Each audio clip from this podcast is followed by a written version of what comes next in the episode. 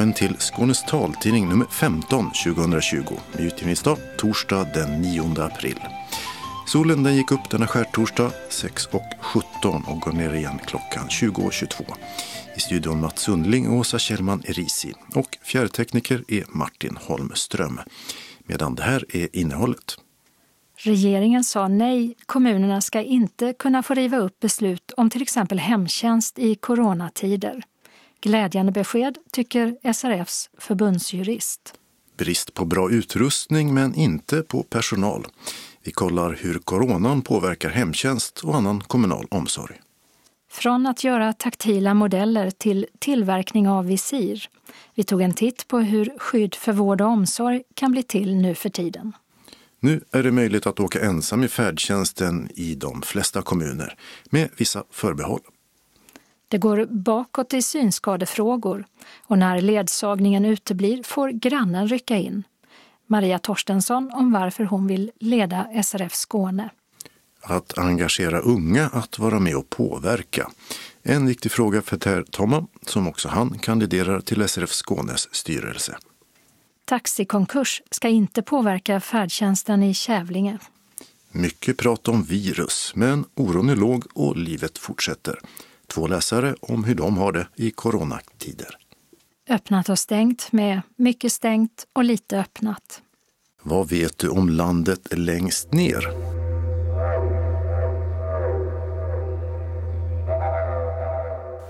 Tävla och vinn fina priser i vår påsktävling som har Australien som tema. Evenemangstips med syntolkad film och öppna biografer. Och kalendern med födelsedagar, namnsdagar och annat som blir av. Anslagstavlan med meddelanden och ändringar i kollektivtrafiken. Idag är den gemensam för hela Skåne. Och allra sist som alltid redaktionsrutan. Det är inte aktuellt att förändra rätten till insats. Det säger socialminister Lena Hallengren och avvisar kravet på det från Sveriges kommuner och regioner häromveckan. Det gick, som vi berättade då, bland annat ut på att kommunerna skulle kunna välja vem som ska ha vad i fråga om till exempel hemtjänst och ledsagning. Och också kunna prioritera mellan målgrupper efter behov. Med hänvisning till smittskydd och personalbrist i coronakristider. Men det är inget regeringen tänker gå vidare med, sa socialministern i en intervju. Ett bra besked, säger Anna Kvarnström som är förbundsjurist på Synskadades riksförbund. Det känns ju väldigt glädjande. Den här hemställan som SKR skickade där man då bad om att eh, bland annat få riva upp beslut om LSS och socialtjänstlagsinsatser den var ju eh, rejält beklämmande. Så det, det, känns verkligen skönt att regeringen och, och Lena Hallengren har tydligt gått ut med att den här formen av att riva upp beslut som är ja, men till rätt för den enskilde, det, det kommer inte att bli aktuellt även om det är hårda tider vi lever i.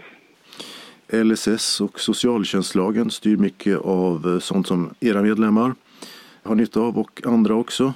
Det vill säga hemtjänst, ledsagning, assistans.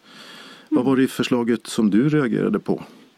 Just det här att man då bad regeringen om tillåtelse att få riva upp förslag är oerhört ovanligt och oerhört inskränkande. Det finns en allmänrådande princip om att eh, gynnande förvaltningsbeslut inte får ändras till den enskildes nackdel. Och den rör egentligen eh, samtliga områden i förvaltningsvärlden. Och, och göra det i såna här tider, eh, det skulle vara så oproportionerligt och inskränkande att det kändes verkligen främmande. Och i och för sig så vilade den på en del eh, problem som vi ser och förstår att de har problem med. Det vill säga att det är svårt att rekrytera och ha full bemanning på personal som tillhandahåller det här stödet inom socialtjänsten. Då. Men oerhört inskränkande och inte nödvändigt helt enkelt. Det här förslaget skulle som jag bedömer det ju ge kommuner rätt att eh, inte bara ändra i beslut utan också köra över domar från förvaltningsrätt och liknande. Ja, beslut, beslut enligt socialtjänstlagen bygger ju på att säkerställa alla en rätt till skäliga levnadsvillkor och är det ett beslut enligt LSS så är det allas Eh, personers rätt till goda levnadsvillkor. Och finns det då ett beslut på att nej men den här ledsagningen den krävs för att du som individ ska få goda eller skäliga levnadsvillkor då, då, innebär ju det faktum att de säger att vi, vi, måste ha rätt att inskränka detta, att de begär om rätt att se till att du inte får goda eller skäliga levnadsvillkor. Och det är ju oerhört allvarligt. I en sån här kris så måste ju de som har det svårast ändå få mest stöd. Och här säger man att vi måste få förutsättningar att strafffritt så att säga kringgå något som ändå är en central skyldighet för kommunen. Men det verkar inte bli någonting av, eller åtminstone enligt Lena Hallengren som sagt att det här är ingenting regeringen tänker gå vidare med. Och apropå personalbrist i kommunerna på grund av smitta och större krav då förstås så tyckte hon att kommunerna kunde satsa på att rekrytera personal istället nu när de har fått mer pengar från regeringen.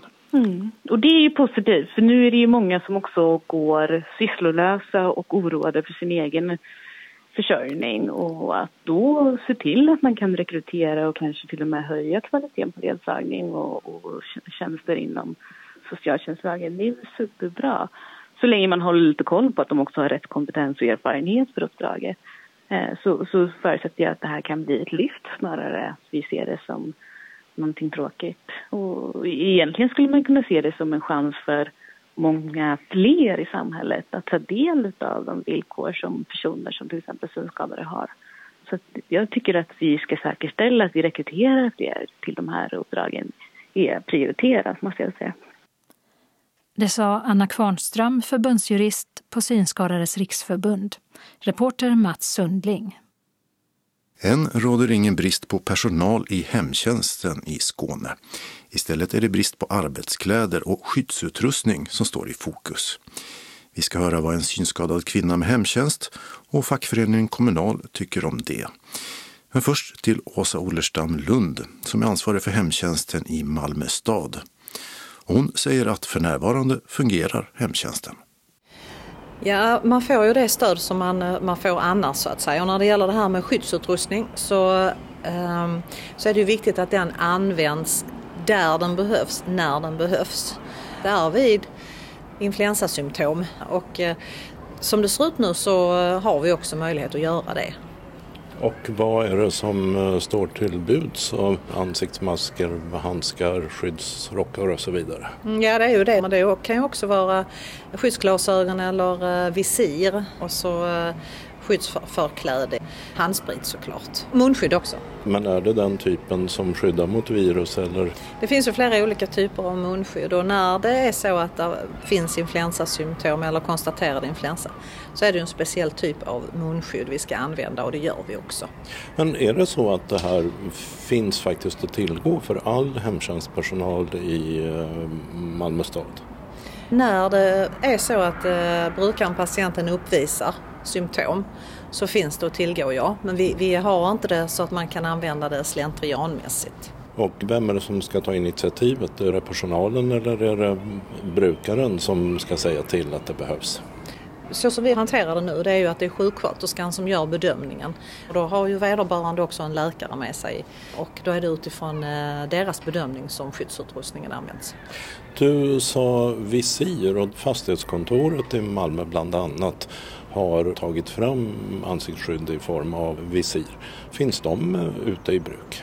Ja, och de har vi skickat ut där det behövs. Och skyddsutrustningen finns dels att få tag i via särskilda samordnare på vardagar medan det på helgerna ska finnas uthämtningsställen där bland annat visiren ingår i ett kit men det är alltså bara tänkt att användas när en person med hemtjänst har konstaterade influensasymptom. Vi har liksom inte så att vi kan eh, fördela det på något annat sätt utan vi går utifrån de riktlinjer som finns. Skulle det sen vara så att vi, vi får ett överskott så är det en annan sak. Men det, vi är inte där. Så att eh, bara för att man är orolig och vill skydda sig då finns inte den möjligheten? Inte som det ser ut idag nej. För en tid sedan hörde vi i ett inslag här i taltidningen att Malmö stad dels funderade på att vid behov skicka ut sina administratörer i till exempel hemtjänsten om det fattades personal på grund av sjukdom och att det dessutom utbildades ny personal för att bygga upp en reserv. Men det stämmer, vi har inventerat de resurser vi har och sen har vi också en pågående rekrytering. Om jag inte minns fel så handlar det om 250 nya medarbetare som är inrekryterade här bara de sista veckorna. Som redan är ute och jobbar? Som går utbildning och delvis är ute och jobbar. Hur är det med sjukskrivningar inom hemtjänsten? Den ligger på ungefär, har legat stabilt de eh, sista par veckorna på ungefär 20 procent. Man kan väl säga att det ungefär har dubblats. Och eh, om vi säger att eh, det blir ännu fler som är borta, hur kommer situationen att bli för eh, de som har hjälp? Vi jobbar ju med hur det kommer att se ut och försöker förbereda oss för att dels att det är många som är sjuka eh, och dels att det är många som då är borta också av våra medarbetare. Men innan vi i så fall eh, drar ner någon insats så kommer vi såklart att, att prata med brukaren om det. Men ni har inte börjat med att dra ner på promenader och saker som inte är absolut nödvändiga? I så fall har det varit vid enstaka tillfällen och enstaka dagar men inte, inte, vad ska man säga, inte systematiskt. Men vi kan ju komma dit. Det sa Anna Ollerstam Lund som är ansvarig för hemtjänsten i Malmö stad hos fackförbundet Kommunal som bland annat organiserar många som arbetar i hemtjänsten och på äldreboenden, säger avdelningsordföranden Tina Kristensen så här om situationen för medlemmarna just nu. Våra medlemmar som jobbar i, inom hemtjänsten är eh, ju väldigt utsatta eftersom att de eh, går hem till många vårdtagare på samma dag de har inte tillgång till de arbetskläderna som de eh, egentligen har rätt till. Dessutom har de inte tillgång till den skyddsutrustningen som de borde ha eftersom de rör sig bland så många personer under samma arbetspass. Och på äldreboenden där eh, hör vi ju på flera ställen att de eh, arbetar både med friska och sjuka vårdtagare under samma dag och det finns ju riktlinjer på att eh, när det finns sjuka vårdtagare så ska de ju bara arbeta med dem eller bara med de friska. Märker ni av mycket klagomål från eh, medlemmarna till facket? Det inkommer väldigt mycket oro som vi hör. Det saknas skyddsutrustning, de har inte tillgång till rätt skyddsutrustning eller de får inte använda den skyddsutrustningen för att arbetsgivaren anser inte att de behöver det.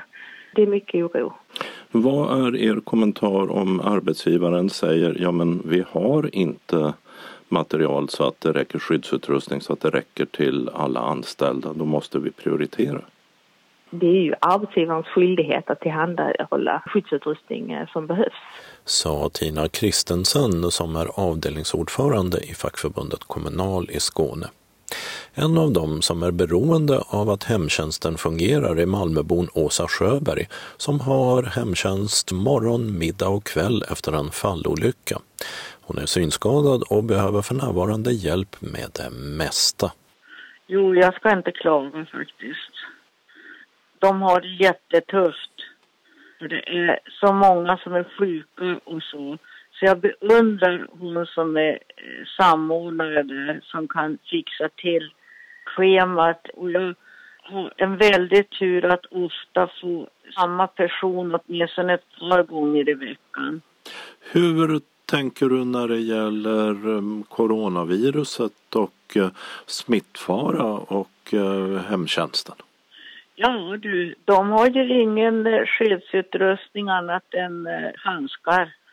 Så att de har ju inget för munnen eller någonting sånt. Men vad ska man göra? Har du frågat dem om de kan få tag i sånt och ha det på sig? Nej, det har jag inte frågat dem. Så att det, hade de fått tag på något sånt där så vore det ju konstigt om de inte har det på sig tycker jag. Men jag skulle fråga egentligen. Känner du dig osäker när de eh, kommer? Nej, jag hoppas att jag har tur. Och att de inte kommer när de är förkylda och sånt. Om du ser framåt ifall eh, det skulle bli så att eh, det blir stort stort eh, ombyte i mm, hemtjänsten? Att det blir många som kommer? Olika? Ja, ja jag får ju finna mig i det. För jag är, är tvungen. Jag kan inte klara mig själv. I så fall hade jag väl fått eh, in på något hem eller något sånt där. Avslutade Åsa Sjöberg, synskadad hemtjänstanvändare i Malmö. Vi hörde även Tina Kristensen, avdelningsordförande i fackförbundet Kommunal i Skåne, samt Åsa Ollerstam Lund, som är ansvarig för hemtjänsten i Malmö stad. Reporter var Dodo Parikas.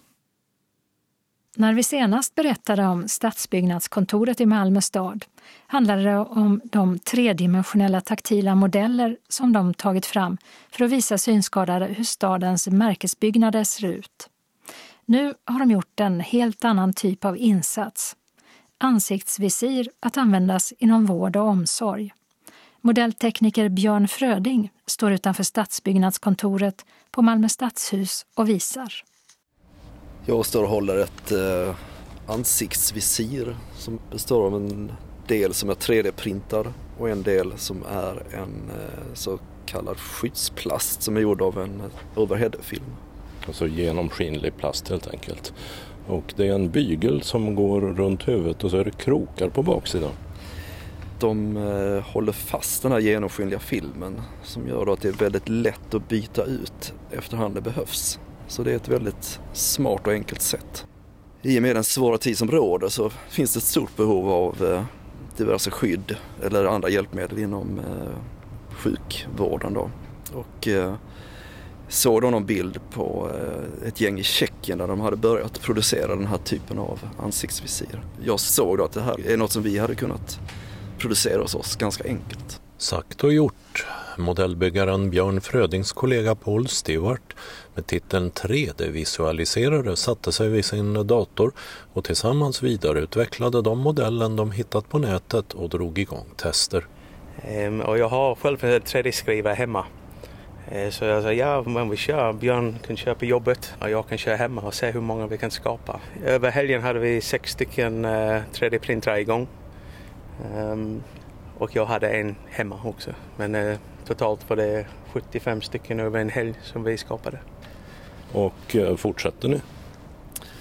Ja, vi har fortsatt nu hela veckan har vi våra skrivare här rullat på i princip dygnet runt. Så att eh, vi har en, absolut en löpande produktion. Så det känns väldigt bra. Jag heter Julia Töringe och är kommunikationschef på Stadsbyggnadskontoret. Vad är din, din roll här? När Björn och Paul hade den här idén så var det en för bra idé för att inte försöka förverkliga den. Så Julia Töringe tog kontakt på förvaltningsnivå och såg till att visiret inte gick emot några bestämmelser och sen hittade man platser där visiren behövdes. Det blev i hemtjänsten och även andra ställen. Olika boenden runt om i stan, vårdinrättningar och, eh, och boenden, äldreboenden och eh, korttidsboenden och allt vad som, som ryms inom, inom deras verksamheter. Och det är personalen som ska bära dem, inte brukarna? Det är personalen som ska bära dem, precis. Är det här ett vanligt sätt att jobba på eller är det krisen, coronakrisen som har drivit fram eh, den här typen av engagemang och initiativ? De goda idéerna uppstår ofta i, när det sker något extraordinärt. Och det här det får man ju nog kalla den här situationen vi befinner oss i just nu. Hur känns det nu Björn? Hur, hur är det när du ser att det rullar? Ja men det känns ju fantastiskt och särskilt när vi har så många som är med oss ute i, eh, i vårt kontaktnät som verkligen backar upp den här idén. Och det är allt från våra vänner på arkitektkontoren till eh, alla möjliga ja, alla möjliga vänner på kollegor. Så det känns, eh, känns väldigt varmt och bra att vi kan bidra och hjälpa till på något sätt avslutade Björn Fröding, modelltekniker på Malmö stadsbyggnadskontor. Reporter var Dodo Parikas. I så gott som hela Skåne är det nu möjligt att åka färdtjänst ensam. Detta efter att Smittskydd Skåne, för att minska spridningen av smitta, gått ut och rekommenderat att serviceresor i största utsträckning ska ske med endast en passagerare i bilen. Men även om man erbjuder ensamåkning så gör man det med olika premisser. I Malmö stad gäller till exempel att färdtjänstkunder från i förra veckan kan åka ensamma under vardagar i mån av plats. Men för de som sedan tidigare har regelbundna resor till arbete eller aktivitet kommer även i fortsättningsvis att vara flera personer i bilen. Lars Hellström är enhetschef för serviceresor i Malmö. Det är skälet att man brukar resa tillsammans på det sättet och eh, då har vi valt att inte separera de resorna i nuläget utan eh, då får man höra av sig om man har någon oro som gör att eh, vi behöver titta på det. Men generellt sett så de man reser med, har rest med tidigare, de kommer man resa tillsammans med fortsatt också.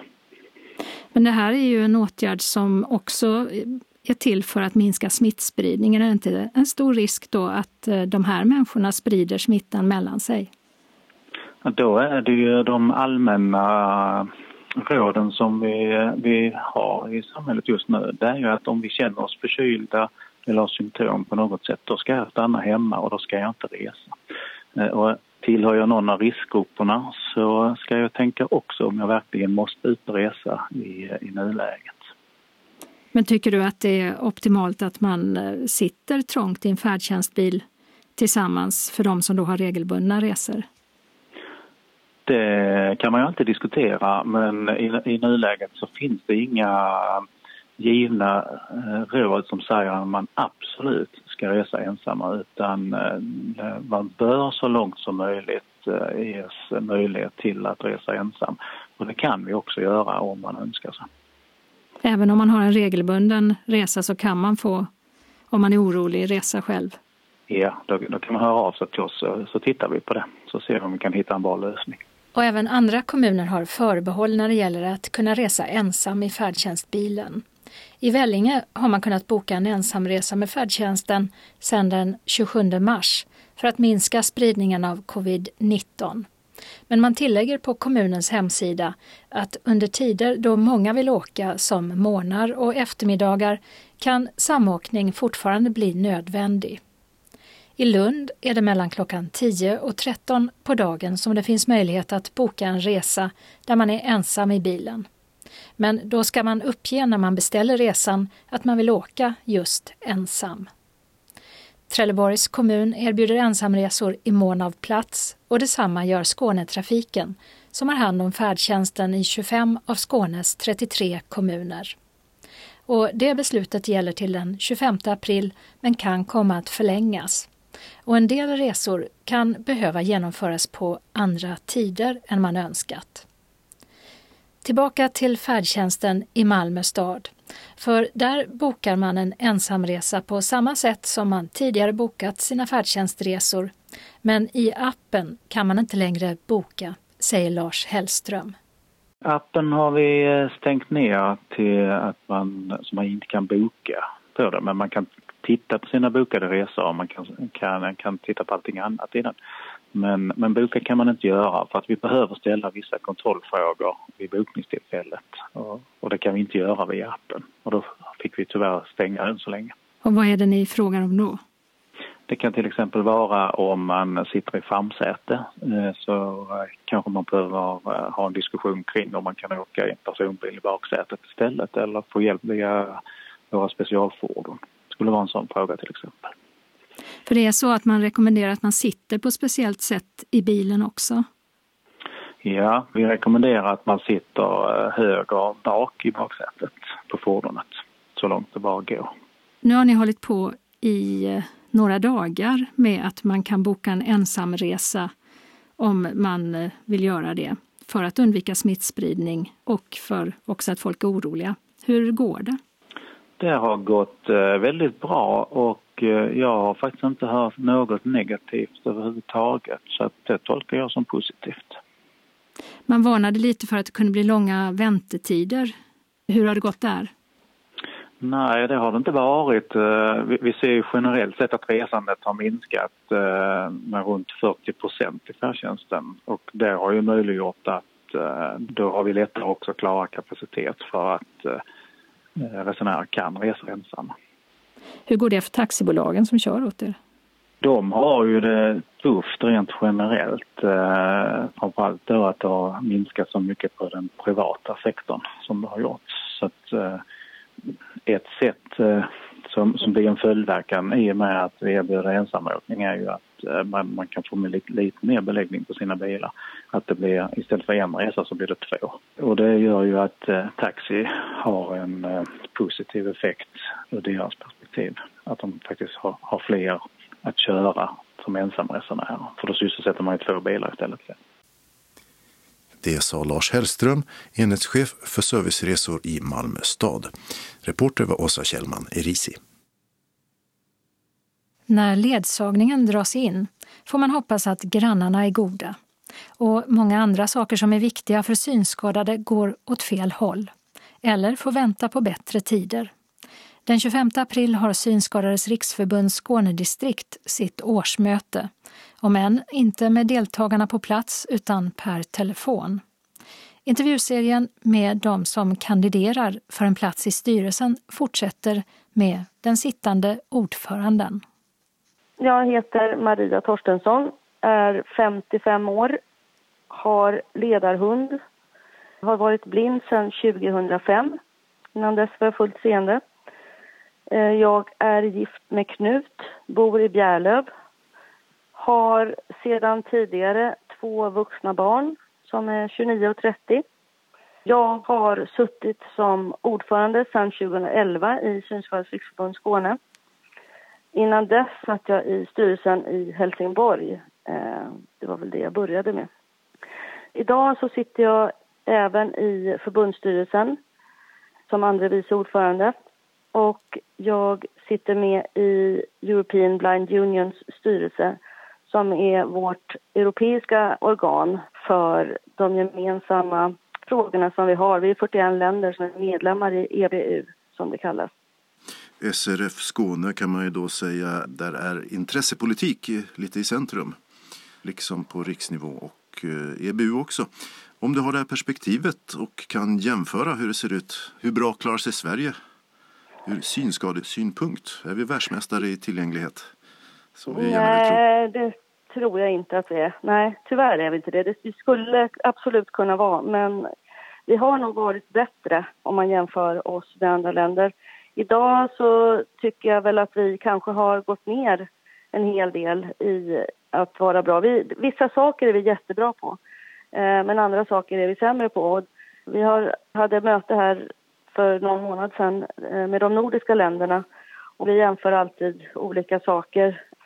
Och eh, färdtjänst är ju en del väldigt avundsjuka på att vi har. Eh, samtidigt så kan det vara någonting som norrmännen har som är väldigt mycket bättre.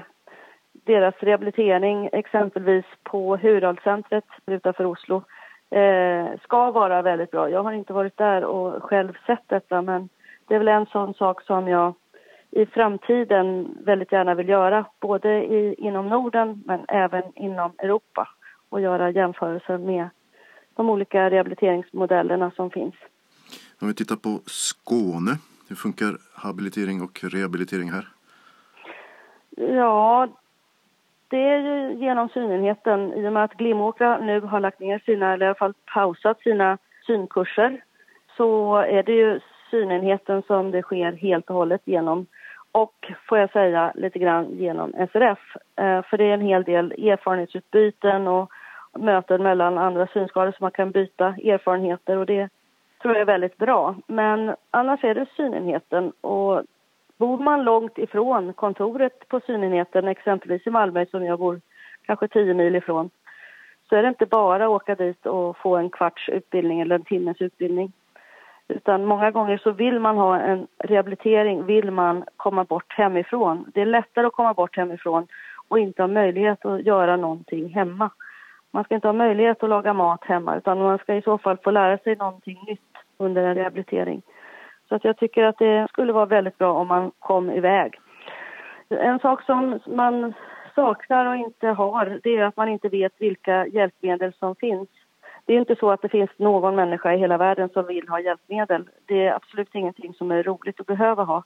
Men när man får veta saker som, som finns, som ingen har informerat en om, som skulle ha gjort ens liv väldigt mycket lättare, så blir man lite, lite ledsen att man inte har fått veta detta. Eh, och där kan vi ju tillägga från Skånes taltidningshorisont att vi har försökt få intervjua eh, synenheter om vilka hjälpmedel som finns men det har gått trögt eh, kan vi säga. Mm. Det hade varit intressant för våra läsare att höra. Mm. Andra frågor som är viktiga som du skulle vilja driva under kommande året? Ja, vi har ju börjat med den här syn och hörselinstruktörskampanjen och den började vi med redan i fjol tillsammans med Hörselskadades riksförbund, HRF. Eh, och eh, vi har ju fått alla lokalföreningar att skriva under ett uttalande som också har gått ut till alla kommunfullmäktige.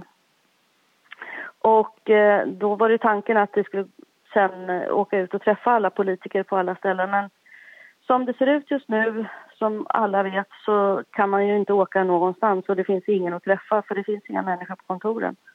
Så tyvärr så har det blivit lite avbrutet. Situationen som den är nu, ja. Corona är ju någonting som präglar precis allt i hela världen just nu och i Sverige också. Ja, vad ser du för följder för synskadade? Ja, eh, många synskadade är isolerade i vanliga fall. Men i det här fallet som nu är så är man ännu mer isolerad. Just det här med att man inte bör åka och handla och så vidare. Det är inte alla människor som har någon annan som kan åka och handla åt en. Utan man kanske blir tvungen att åka och handla. Och, och, för en seende människa så ser man att jag ska hålla mig undan därifrån och därifrån för där är mycket människor. Men är man synskadad så ser man kanske inte det. Och då helt plötsligt står man där i en klunga med 20 människor fastän man inte vill det. Det är väldigt obehagligt. Ja, hur har du löst det? Har du någon ledsagning eller? Nej, jag har ingen ledsagning. Jag är bara blind så jag behöver tydligen inte det, tycker jag.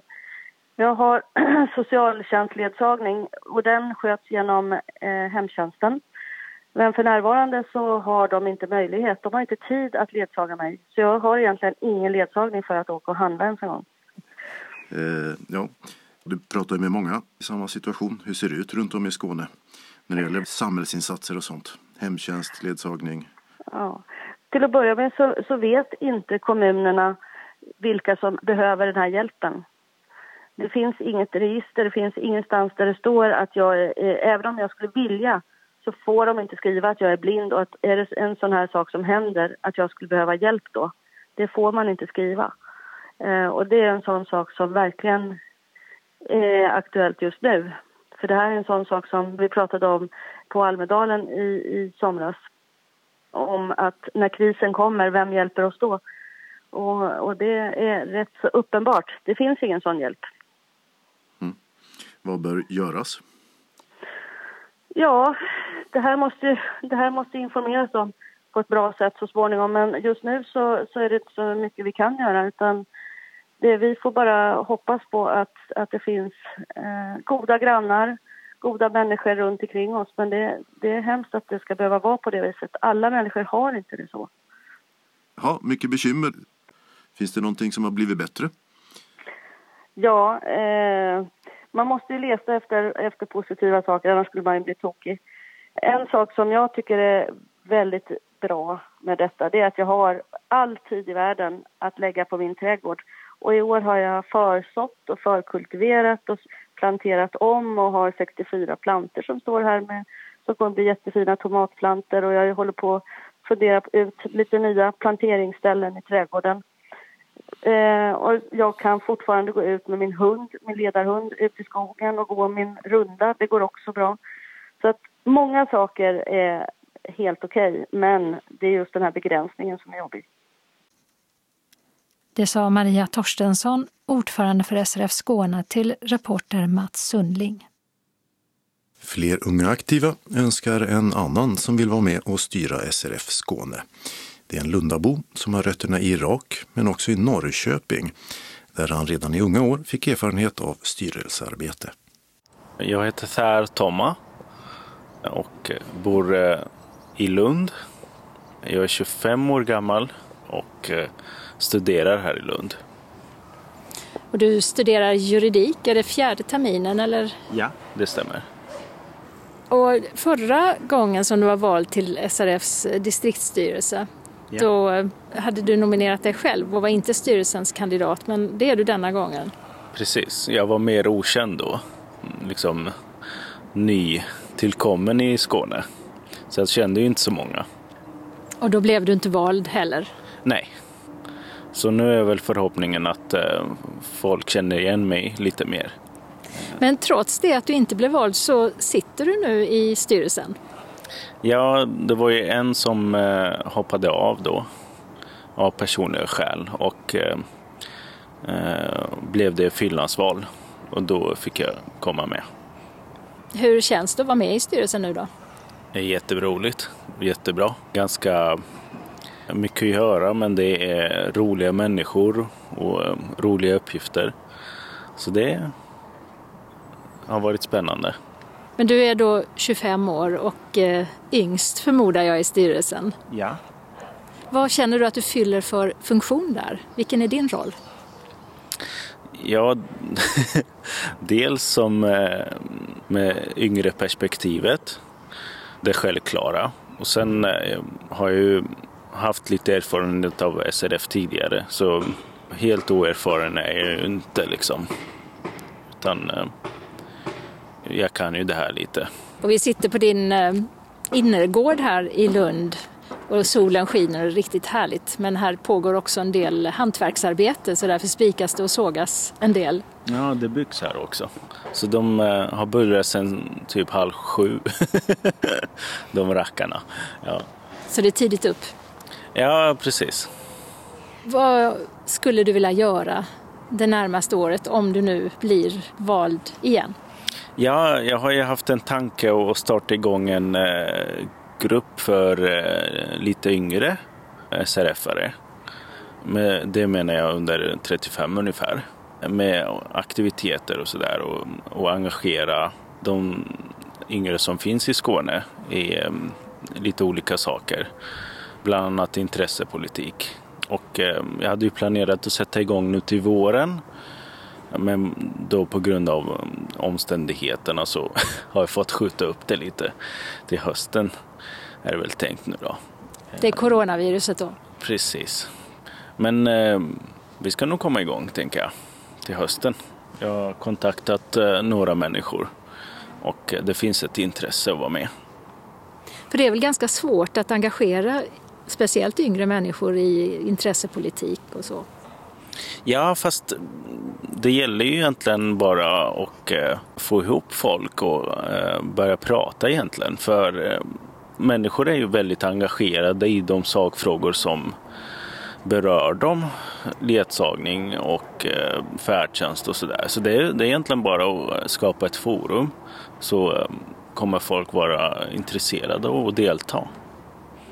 Så du tänker att det finns bra hopp om att eh, det kommer vara fler som vill vara aktiva inom SRF framöver? Absolut, det tror jag. Och nu eh, när det då är en sån här coronapandemi, kan du se att SRF-distriktet kan ha någon speciell roll i, i det här? Ja, alltså vi kan ju driva de frågor som vi alltid driver.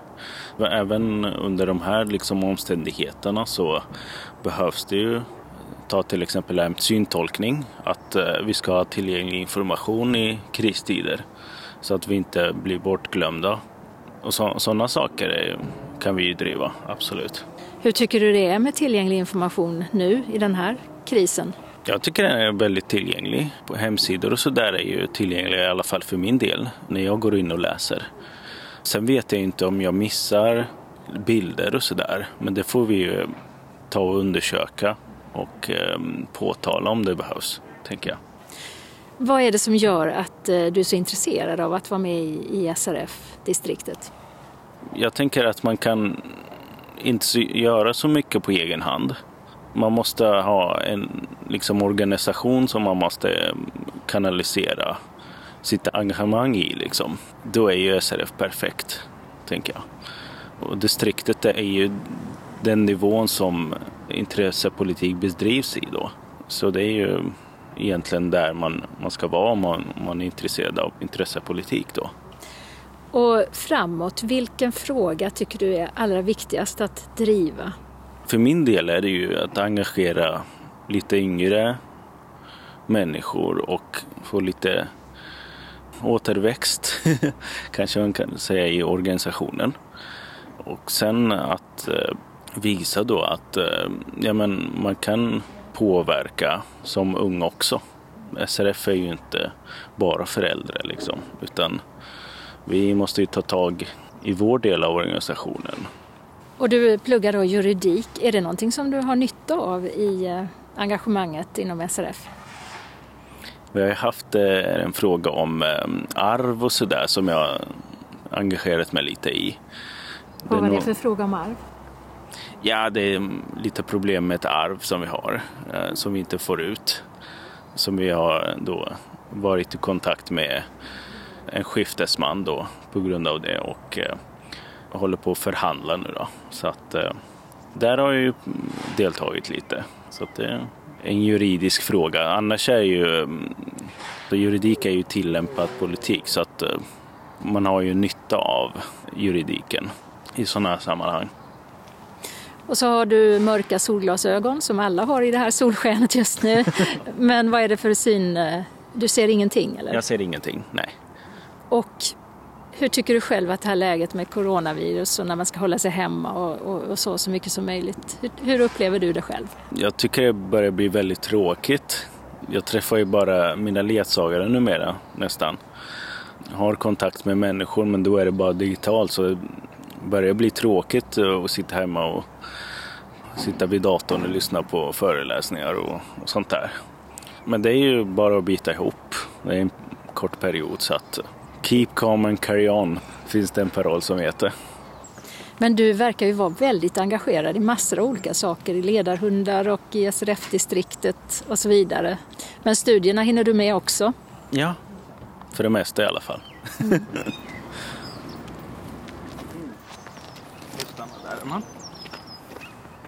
Ja, det är så underbart nu. Med fåglar och sådär. Ja, man blir på gott humör. Vi hörde Ter Tomma gå iväg med sin ledarhund Öman för en lunchpromenad. Åsa Kjellman Erisi hade träffat honom. Trelleborgs Taxi, som är underleverantör till Taxi Trelleborg, som ansvarar för färdtjänsten i Kävlinge, har gått i konkurs. Men det kommer inte att innebära någon förändring eller märkas någon skillnad för medborgarna.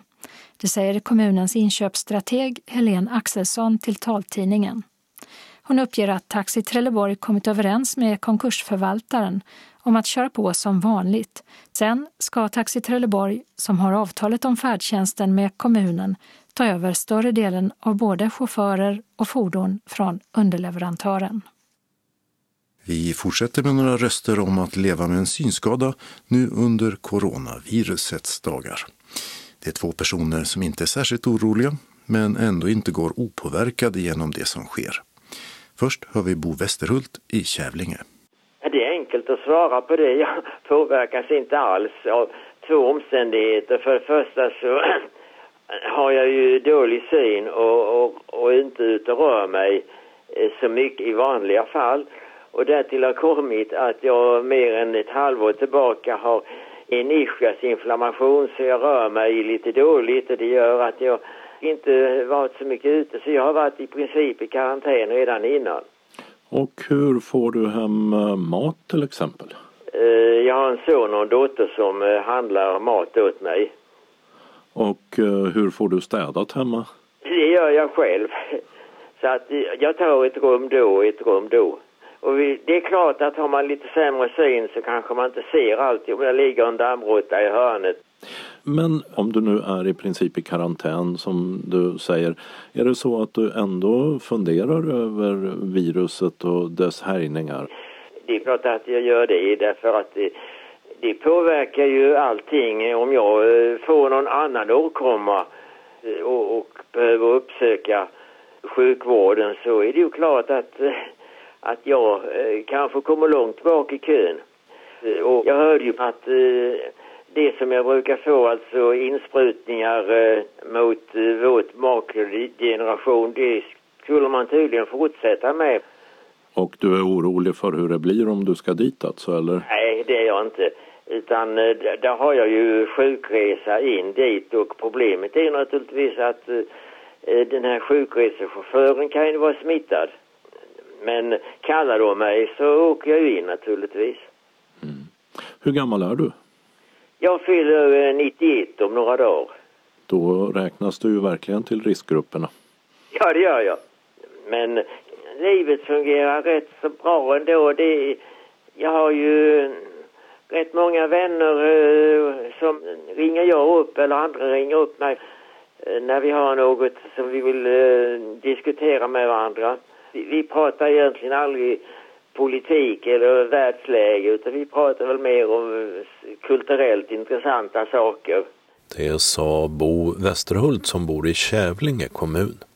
Och så ska vi till Lena Bondesson i Eslöv som säger så här om hur hon lever i coronatider. Ja, ungefär som vanligt. Jag har väl dragit ner lite på sociala kontakter som alla andra. Annars är det inga större förändringar. Rör du dig ute? Ja, det gör jag. Går du ut med ledsagare eller utan? Både och. Och hur fungerar ledsagningen nu? Precis eh, som den har gjort innan. Det är ingen förändring. Jag har 25 timmar i månaden. Och har det kommit några signaler från kommunen om eh, någon form av förändring? Nej, jag har inte hört någonting. Och hur är det med eh, ledsagarna? Tycker du det verkar som de är oroliga? Nej, inte alls. Pratar ni någonting om corona? Ja, det är klart vi gör. Det är ju det allmänna samtalet just nu. Men eh, ingen eh, oro alls? Nej, faktiskt inte. Det är klart det finns kanske någon oro i botten men ja, vi har snackat om det och tycker väl att eh, det är inte mycket lönt att oroa sig. Oro leder aldrig till någonting som är bra. Och detta är ju ingen situation vi kan påverka ett dugg. Går ni ut och handlar? Vad använder du din eh, ledsagning till? Just nu är det ju mest promenader och så inköp, matinköp mest. Om det skulle bli så att Eslövs kommun börjar dra in på ledsagningen, vad skulle det innebära för dig? Ja, uff, det vill jag inte tänka på ens. För det är ju en stor frihet att ha en ledsagare. Jag kan gå snabbare när jag promenerar och det är många ställen jag inte har tillgång till som eh, blind så att säga. Apoteket har kösystem och bankerna har kösystem och plocka varor kan jag inte göra. Så att det skulle förändra väldigt mycket. Vad skulle du göra då? För att få hem mat till exempel? Då fick jag väl ringa och beställa hem på något vis. Det finns ju de som erbjuder det idag har jag hört. Lyssnar du mycket på radio och tar del av nyheterna kring corona eller är det något du inte funderar så mycket på? Jag håller mig uppdaterad men jag har bestämt mig för att jag ska inte grotta ner mig totalt i det eländet. Det sa Lena Bondesson i Eslöv och reporter var Dodo Parikas. Öppnat och stängt. Och vi börjar med att säga till nytillkomna läsare att listan, liksom taltidningen, aldrig kan berätta om allt.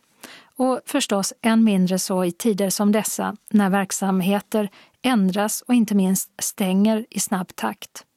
Den som lagt märke till något intressant som fler kan ha nytta av att veta är alltid välkommen att tipsa oss. Kontaktuppgifterna finns i redaktionsrutan sist i tidningen. I Staffanstorp har kommunen stängt alla publika lokaler som inte tillhör de så kallade kärnverksamheterna, det vill säga vård, skola och omsorg, för besök. Det gäller till exempel idrottsanläggningar, badhus, fritidsgårdar, öppen verksamhet och trivselpunkten. Och även Pillegårdens restaurang har stängt. I Simrishamn har biblioteket startat hemkörning för de som är över 70 år eller tillhör en riskgrupp. Den som har lånekort kan ringa biblioteket och beställa böcker eller be bibliotekarien plocka ihop en kasse som sen lämnas utanför dörren. Hemkörning sker varje tisdag. Klädkedjan Joy har gått i konkurs och stänger för gott. Utförsäljning pågår medan vi läser in detta i butikerna. Och I Skåne finns de på Väla centrum och Kullagatan 17 i Helsingborg. På C4 Shopping i Kristianstad, på Nova Lund i Lund, Center Syd i Löddeköpinge samt Emporia och på Södergatan 26 i Malmö. I Sjöbo blev nettobutiken på Södergatan i helgen till Coop. Deras andra i Sjöbo. Och I sammanhanget kan nämnas att butikerna som tidigare var Netto är lite billigare än andra Coop eftersom de gärna vill behålla kunderna. I Malmö har August No Stress Surf Café stängt. På det kaféet jobbade personal med funktionsnedsättningar men nu bar det sig inte ekonomiskt längre. Adressen var de senaste två åren Rönngatan 2 i hörnan till Holmgatan där Brunos med flera kaféer legat tidigare. I Malmö har Casino Cosmopol, alltså det statliga kasinot i Kungsparken, stängt och likt de tre andra i landet varslat de flesta anställda om uppsägning. På köpcentrat Entré i Malmö har det stora upplevelsecentrumet med escape rooms och dinosaurierestaurang och allt gått i konkurs och stängt. I samma köpcentrum har Systembolaget stängt tills vidare på grund av personalbrist. I Ystad har klostret och konstmuseet begränsat sina öppettider i april till mellan klockan 12 till 16 på lördagar och söndagar.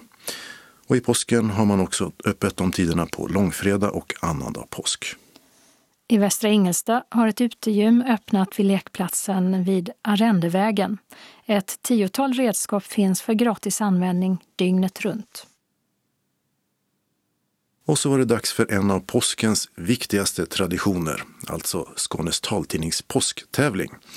Så här i coronatider med allmänt reseförbud så tyckte vi att det passade med en riktig långresa till andra sidan jorden och landet Down Under. Welcome to Australia. Good day, mate. It is a typical Australian homestead. The saltwater crocodile. Meet Australian Test cricket idol. Australians have been ranked the happiest Australia has an interesting history. From first being called New Holland. För 250 år sedan, i april 1770, landsteg en brittisk upptäcktsresande på Australiens sydöstra hörn. Och därmed ansågs Australien vara upptäckt även om ursprungsbefolkningen hade bott där i minst 40 000 år. Och I den första frågan undrar vi vad den brittiska upptäcktsresanden tillika kommendörkaptenen hette.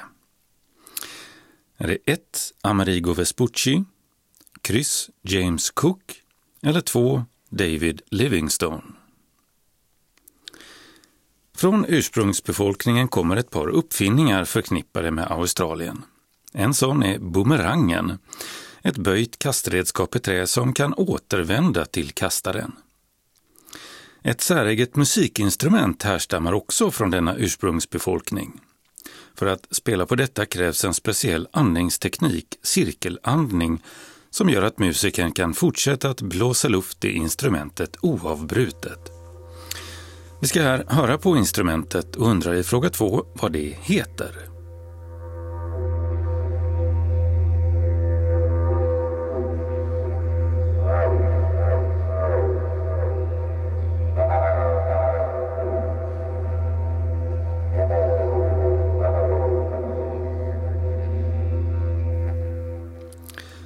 Och fråga två, heter det här instrumentet 1. Doobidoo, kryss Didgeridoo eller 2. Hallabaloo? Ursprungsbefolkningen, ja. Som i många andra länder runt om i världen har de inte behandlats särskilt väl av kolonisatörerna. Till exempel fick de inte rösträtt förrän 1963.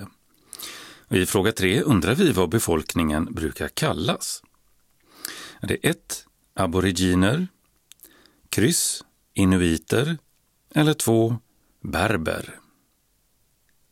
Australien är ett stort land, världens sjätte största sett till ytan.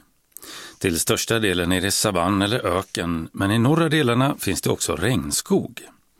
Och i sydöstra delarna, där de flesta bor, är det tempererat klimat, det vill säga samma som i stora delar av Europa. Natur och djurlivet är väldigt speciellt. Över 80 procent av landets växter, fiskar, insekter och däggdjur till exempel är sådana som bara finns här, så kallat endemiska. Och för att skydda dessa är det väldigt stränga regler på vad man får föra in i landet. Några exempel på unika djur är kängurun och koalan. I fråga 4 söker vi namnet på den unika vildhunden som främst lever i vildmarken. Det är det största landlevande rovdjuret i Australien. Och fråga 4 heter vildhunden 1. Wombat, kryss Kookaburra eller 2. Dingo. Nu ska vi höra en låt som toppade listorna i bland annat USA och Storbritannien 1983. Låten heter Down Under. Och i fråga 5 undrar vi vad heter gruppen som är från Australien?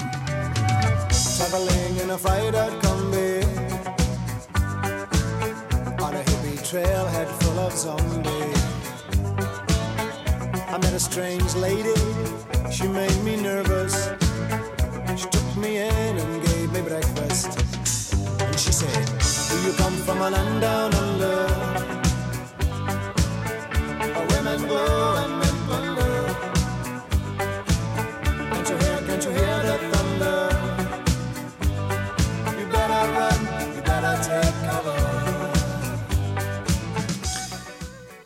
Fem 5 är alltså vad heter gruppen? 1. Men at Work. Kryss Men Without Hats. Eller 2. Boys to Men. Stora barriärrevet utanför Australiens östra kust är hem för massor med djur och växter, många unika för området. Revet tros ha börjat byggas av koralldjur för 18 miljoner år sedan. Den översta ytan, där de levande korallerna finns idag, är cirka 8000 år. Här finns över 1600 olika fiskarter, 5000 arter av blötdjur och 500 olika alger och tångarter. Det rika och färgglada djur och växtlivet har gjort det väldigt populärt för turister och dykare. Numera är delar av revet helt skyddade områden då turismen slet hårt på miljön. I fråga 6 undrar vi vilken delstat som revet tillhör. Är det 1. Queensland, kryss New South Wales eller 2. Northern Territory? Australien har fostrat ett antal världskända musiker och band som Bee Gees, Nick Cave, Kylie Minogue och rockbandet AC/DC. För att nämna några. Den här låten toppade bland annat den svenska singellistan 1987. Och vem är det som sjunger? Det är fråga 7.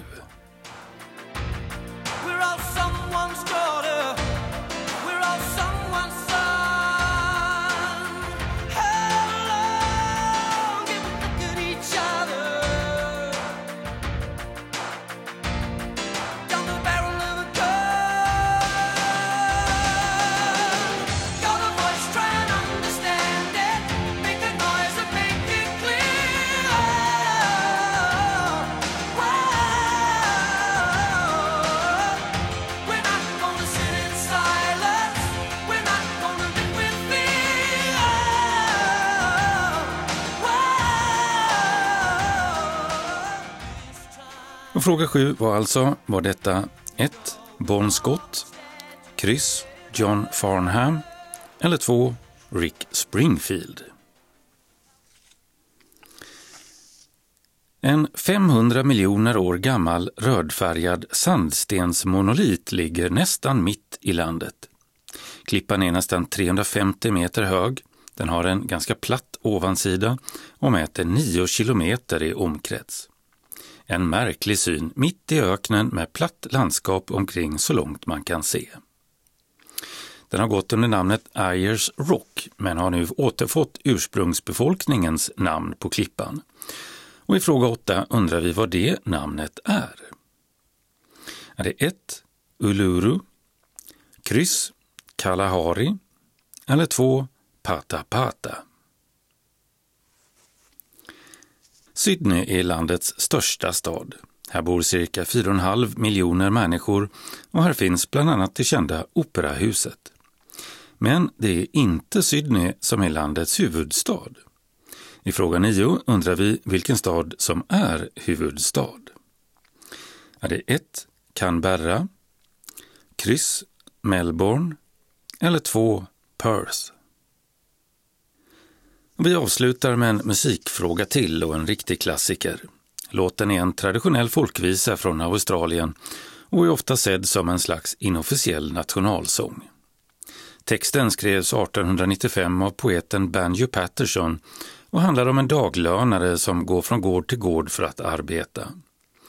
På ryggen har han sin sovsäck och packning ihoprullad till en så kallad Matilda. Låten har spelats in av många, men vi undrar vem som sjunger på versionen vi nu ska höra. Tionde och sista frågan lyder alltså, vad heter sångaren? Är det 1. Joe Cocker, kryss Rod Stewart eller 2. Don Henley? Wasted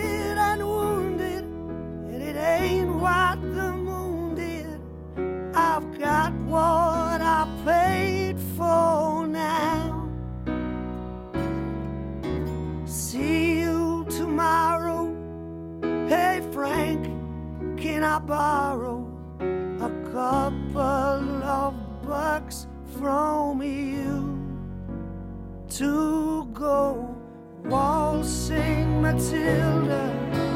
Waltzing Matilda, you'll go waltzing Matilda with me. Det var låten Waltzing Matilda som fick avsluta frågorna om Australien. Och fina priser står förstås på spel i denna vår påsktävling. Första pris, som går till den med flest rätt, är både ära och en valfri ljudbok eller musik-CD i normalprisklassen då, som vanligt. Och som andra pris lottar vi ut en ljudbok eller musik-CD till bland alla som skickat in oavsett antal rätt. Så det lönar sig också att chansa. Och som tredje pris lottar vi ut en stilig T-tröja med vår logotyp på. Vi behöver ditt svar senast tisdagen den 21 april. Och kontaktuppgifterna hittar du i redaktionsrutan allra sist i tidningen. Evenemangstips. Precis som med så mycket annat just nu är uppgifterna i tipsen preliminära och kan ändras med kort varsel. Men detta är aktuellt när vi sätter samman tidningen. Först en syntolkad chilensk film som har biopremiär långfredagen den 10 april, i den mån biograferna har öppet. Annars finns syntolkningen och den upplästa texten också för ett tv-format för strömningstjänster på nätet. Filmen heter Emma och handlar om en kvinnlig dansare som med en armé av likaledes kvinnliga bundsförvanter rör sig koreograferat på Valparaisos gator. I en recension på hemsidan Point of View sammanfattas handlingen så här. En dålig mamma som inspirerat adoptivsonen till att bli pyroman, samtidigt en stark förebild i hur hon lär traktens unga att ta makten över sina egna kroppar. Skalabiografen på Kyrkogatan 21 i Båstad har valt att inte stänga ner utan erbjuder möjlighet att boka bion för en egen visning, till exempel för en familj eller en grupp vänner. Jukebox-bio kallas det. Mellan 1000 och 1200 kronor kostar det för upp till fem personer.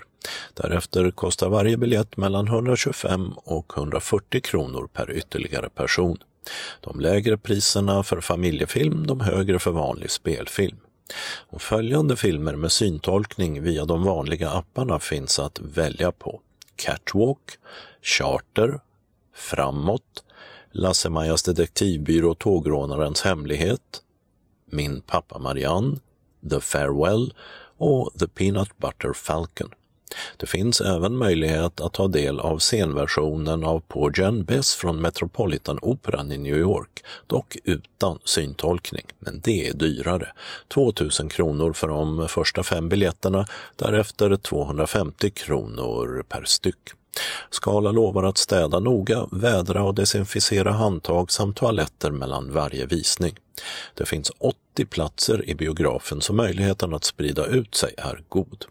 Information och bokning telefon 0431 36 97 30 och det finns ingen möjlighet att betala kontant. Och om inget annat händer så planerar Skala i Båstad att fortsätta med Jukebox-bio åtminstone april månad ut.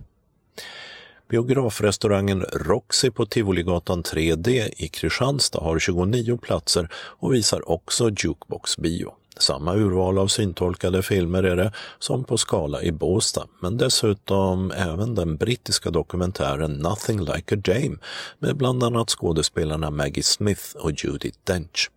Bokning telefon 044 788 0799.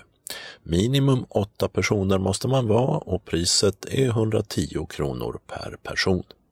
Och av de uppräknade filmerna finns The Farewell och Nothing Like a Dame, också med syntolkning och uppläst text för strömning.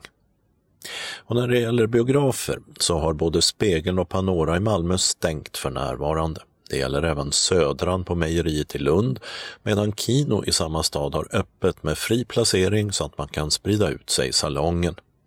Även Grand i Trelleborg har öppet, medan Röda Kvarn i Helsingborg, Kiviks bio, Biorama i Skurup samt Rio i Tomelilla har stängt. Helsingborgs symfoniorkester HSO sänder vissa konserter live på nätet från stadens konserthus till HDs prenumeranter via hemsidan hd.se. Den 15 april klockan 18 spelas verk av Narong Prangcharoen och Felix Mendelssohn. Den 19 april 18.00 är temat skräck och kompositörerna då är Gruber samt Bartok. Och den 23 april klockan 19 är konserttemat Emigranter och musiken är av Bohuslav Martino, Viteslava Kapralova samt Jean Sibelius. Och efteråt kommer konserterna att också finnas på hemsidan helsingborgskonserthus.se där även tidigare livesända konserter ligger som Mini-operan Skandalen om Svenska Akademin och Livet med musik av Carl Nielsen, Arnold Schönberg och Lars-Erik Larsson. Helsingborgs konserthus fortsätter för närvarande även med ett fåtal mindre evenemang med färre än 50 personer i lokalerna. Alla biljettköpare som berörs av inställda eller ändrade konserter kontaktas av Konserthuset via mejl. För närvarande är en del kyrkor inte öppna för gudstjänster, vilket innebär att påskens gudstjänster inte kan besökas. Det gäller bland annat Malmö där Svenska kyrkan stänger alla sina kyrkor för gudstjänst. I Lund får högst 50 personer finnas i kyrkorummet. Det gäller även andra påsköppna kyrkor i Skåne, till exempel Heliga Trefaldighets kyrka i Kristianstad och Sankta Maria i Helsingborg. Lunds domkyrka sänder dessutom sina påskgudstjänster på Youtube. I inläsande stund verkar premiären på Teater Teatrons Strindbergs föreställning Odlad frukt på Bastionen i Malmö bli av den 23 april klockan 19. Därefter är den planerad att spelas 24 och 25 april samma tid. Skådespelarna Susanna och Jelko Santrac uppträder tillsammans med den jordanske sångaren och multiinstrumentalisten Yahya Najem. Odlad frukt är berättelsen om Sten Ullfot, en tidigare rik man på medeltiden som plötsligt förlorar allt och tvingas ut på resa för att finna nya sätt att tjäna sitt levebröd. I föreställningen vävs artisternas livshistorier samman med Ullfots berättelse. Kulturcentralen säljer biljetter för 160 kronor, 120 för studenter och pensionärer och 110 med Sydsvenskans stjärnkort. Det är en picknickföreställning som man uppmuntras ta med egen mat och dryck. Endast 30 platser säljs. Bastionen har adress Norra Vallgatan 28 och om Susanna Santrats namn låter bekant så kan det vara för att hon i många år läste in talböcker och Malmö Live konserthus.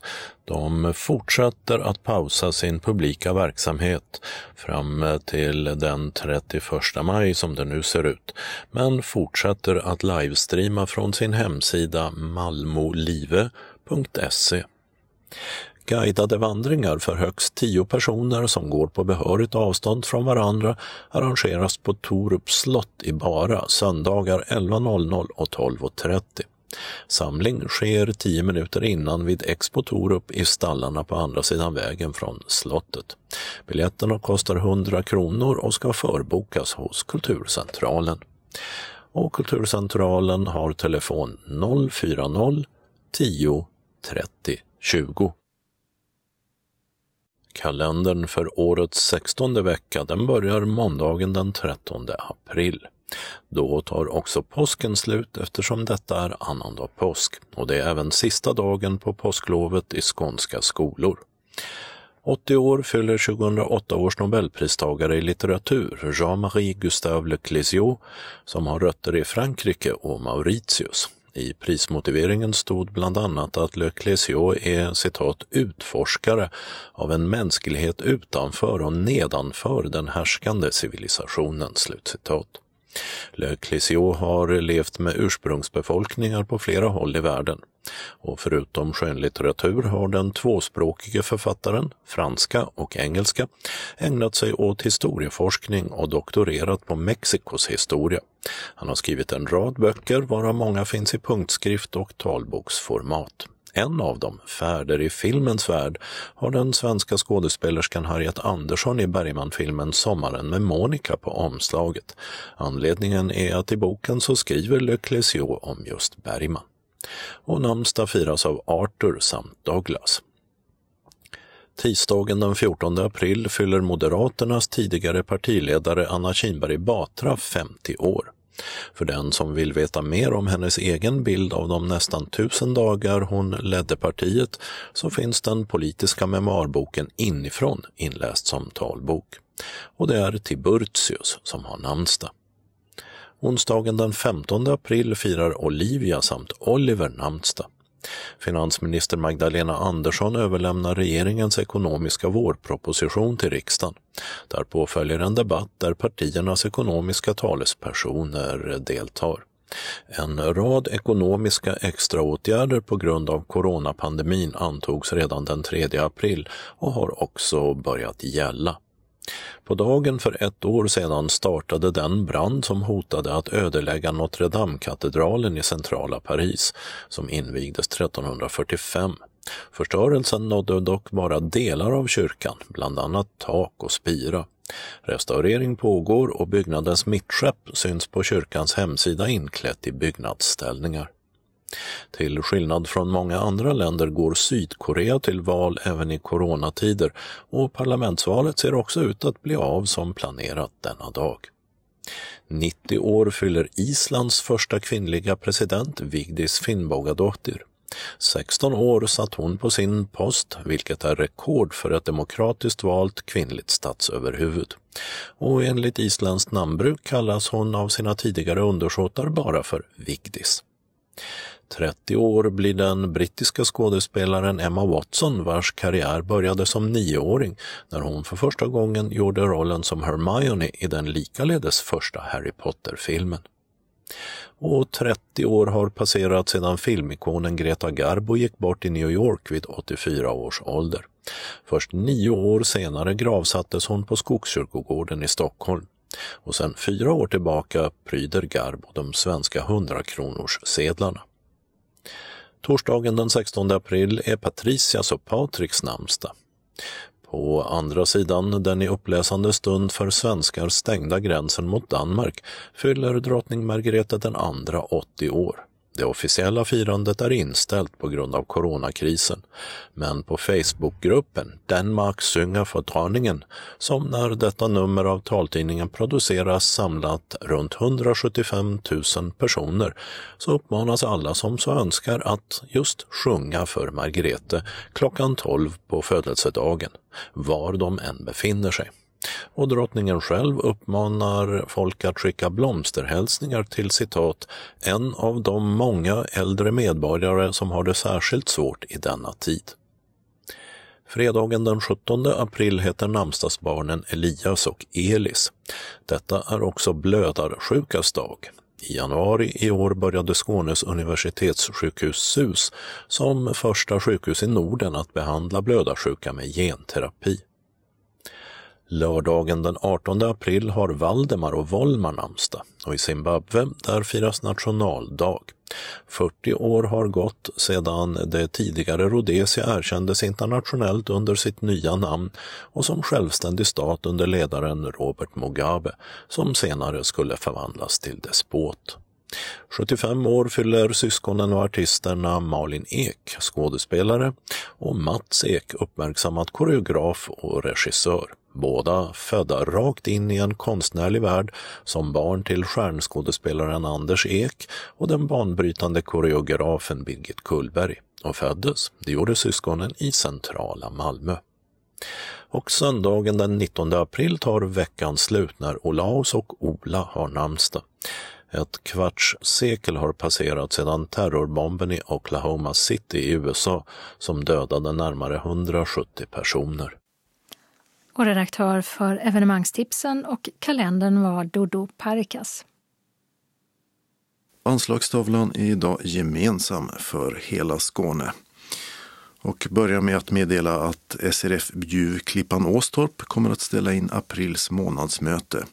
Även tipspromenaden och vårutflykten på grund av rådande situation. Kost och motionshelgen har ändrat datum och är istället den 4 till 6 augusti. Samma plats och samma tid gäller. Med vänlig hälsning styrelsen för SRF Bjuv Klippan Åstorp.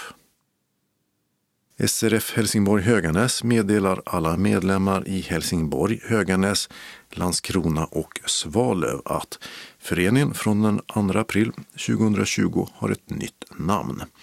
Och det är Synskadades riksförbund Västra Skåne, då även Landskrona och Svalöv ingår i föreningens verksamhetsområde. Alla aktiviteter kommer dock att vara inställda under april och maj med tanke på coronaviruset. Föreningen kommer att följa de rekommendationer som myndigheterna lämnat ut. Det är ensamt att sitta hemma så styrelsen har bestämt att kansliet ska ha telefonöppet enligt följande. Lotta på måndagar och tisdagar mellan klockan 8 och 12. Och Monica onsdag till fredag klockan 8 till 16. Telefonnumret är 042 15 83 93 eller mobil 0735 62 35 23. Det går bra att ringa till kansliet för ett kort samtal, vilket kan muntra upp. Det går också bra att skicka e-mail för att få information. Då till info.srf.hbg snabelatelia.com. Många hälsningar Lotta och Monica. Synskadades förening Kristianstad-Bromölla meddelar sina medlemmar att alla planerade aktiviteter inom föreningen är inställda under april och maj. Detta innefattar kamratträffen, smidesdagen, älgsafarin, vattengympan och bokcirkeln. Vi hoppas att samhället snart normaliseras igen så vi kan träffas och ha trevligt ihop som vi brukar. Tills dess, ha det bra och håll humöret uppe. Och slutligen SRF Ringsjöbygden har ställt in alla aktiviteter i april. Vi har några ändringar i kollektivtrafiken. SJ ställer in många tågavgångar och gör alla biljetter ombokningsbara. Fast pengar som blir över kan bara användas till nya resor inom ett halvår. Flygbolaget Norwegian har tills vidare ställt in allt inrikesflyg i Sverige. Flygbolaget Bra har för tillfället ställt in alla sina flygningar, inklusive de från Malmö och Ängelholm. Medan SAS bedriver inrikesflyg i begränsad omfattning. Skånetrafiken fortsätter att köra bussar och tåg men tidtabeller kan ändras. De har också infört en sju biljett med motiveringen att resenärer med kort varsel ju kan bli sjuka eller få råd om att stanna hemma och då inte kan utnyttja sitt inköpta 30 dagars kort. Den här tillfälliga biljetten går att köpa på Skånetrafikens hemsida och i deras app och efter påsk på fler ställen som Skånetrafiken skriver. Sjudagarsbiljetten är tänkt att säljas till och med den 14 juni.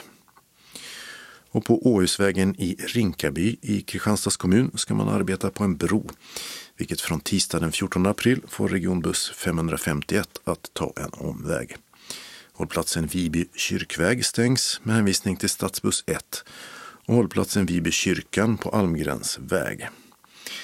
Hållplatsen Viby Hörnhem stängs den också med alternativet stadsbuss 1 och hållplatsen Viby Gryllängsvägen eller hållplatsen Viby Brötvägen på Byholmsvägen. Stänger för regionbuss 551 gör också hållplatserna Rinkaby Torvvägen och Rinkaby Fribetesvägen och de ersätts av tillfälliga stolpar på Åhusvägen strax söder om korsningen med Hallingavägen. Den 7 maj klockan 16 ska allt vara som vanligt igen. Och med det beskedet var det dags att sätta punkt för veckans Skånes taltidning. Nästa nummer kommer nästa fredag den 17 april. Och det återstår bara att önska en glad påsk. Skånes taltidning ges ut av Region Skånes psykiatri och habiliteringsförvaltning. Ansvarig utgivare är Martin Holmström. Postadress Jörgen Ankersgatan 12, 211 45 Malmö. Telefon 040-673 0970. E-post Skanes taltidning snabela skane.se och hemsida skanestaltidning.se. Observera att CD-skivorna inte ska skickas tillbaka till oss. Såväl skivor som kuvert kan läggas i brännbara sopor när ni inte längre vill ha dem. Vi hörs igen. Hej då!